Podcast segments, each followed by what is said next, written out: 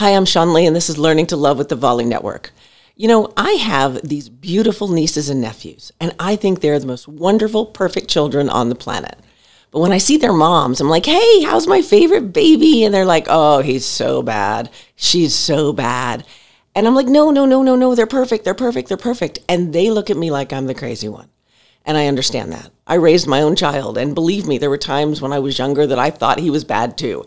Not as a bad baby, but you know, just behavior's bad. And so I'm just going to encourage you as you are going forward with your kids, no matter what age they are. And my niece, one of my nephews, is a month old. So I want you to know from the very earliest stages, it's okay to tell them they're good all the time. It's 100% not to think it. it's perfectly fine to think, oh my God, this child's driving me crazy. But it's not okay to say it because the words that you say to your kids now become their inner voice later. Now, the interesting thing about it is, I have these beautiful, as I mentioned, nieces and nephews that are babies. And I have another niece who believes she is the most beautiful person in the world, inside and out, and doesn't let you tell her otherwise. And you would think that would make her hard to live with. But it, it's not. She's not this big ego, you know, cocky girl. She's this beautiful woman now who absolutely has no fear in life about who she is and how beautiful she is from the inside out. And the only thing I can attribute that to is her mother.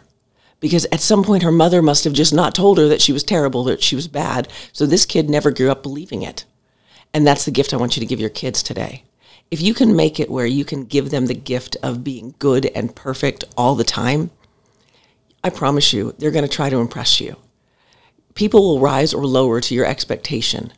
And if you're expecting your children to be bad, they'll be bad. If you're expecting them to be good, they'll be good. If you're expecting them to be loving, they'll be loving. And oh, by the way, the same is true of you.